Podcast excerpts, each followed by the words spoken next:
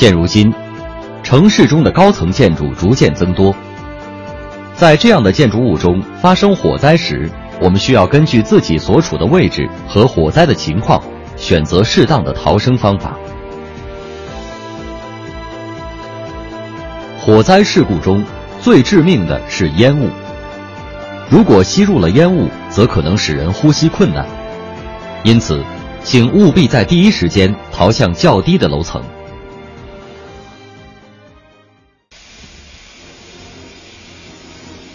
万一烟雾进入到了室内，请将身体重心放低，尽量避免吸入烟雾。请不要慌张逃离，应先明确烟雾的来源后再决定逃生路线。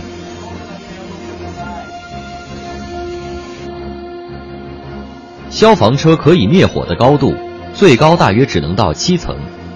如果火灾发生在七层以上，消防车将无法应对。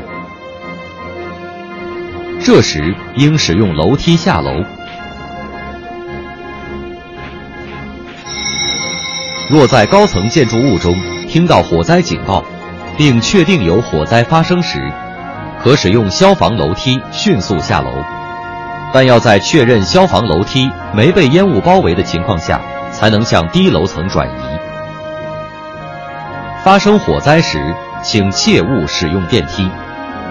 一旦电梯突然停运，人有可能被困于电梯之中。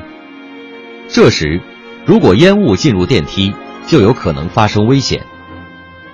有些高层建筑中设有可以在紧急情况时使用的逃生梯。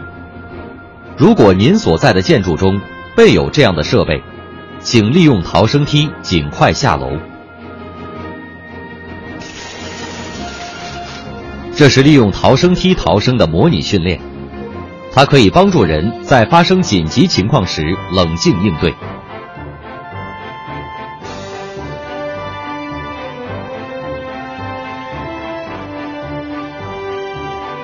除了向低层逃生以外，有时您不得不在同一楼层内逃生，这时您可能需要砸破墙壁或者金属门。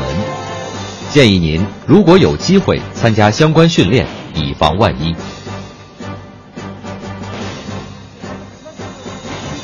在高层建筑物中发生火灾时，请务必避开烟雾，尽快前往较低的楼层逃生。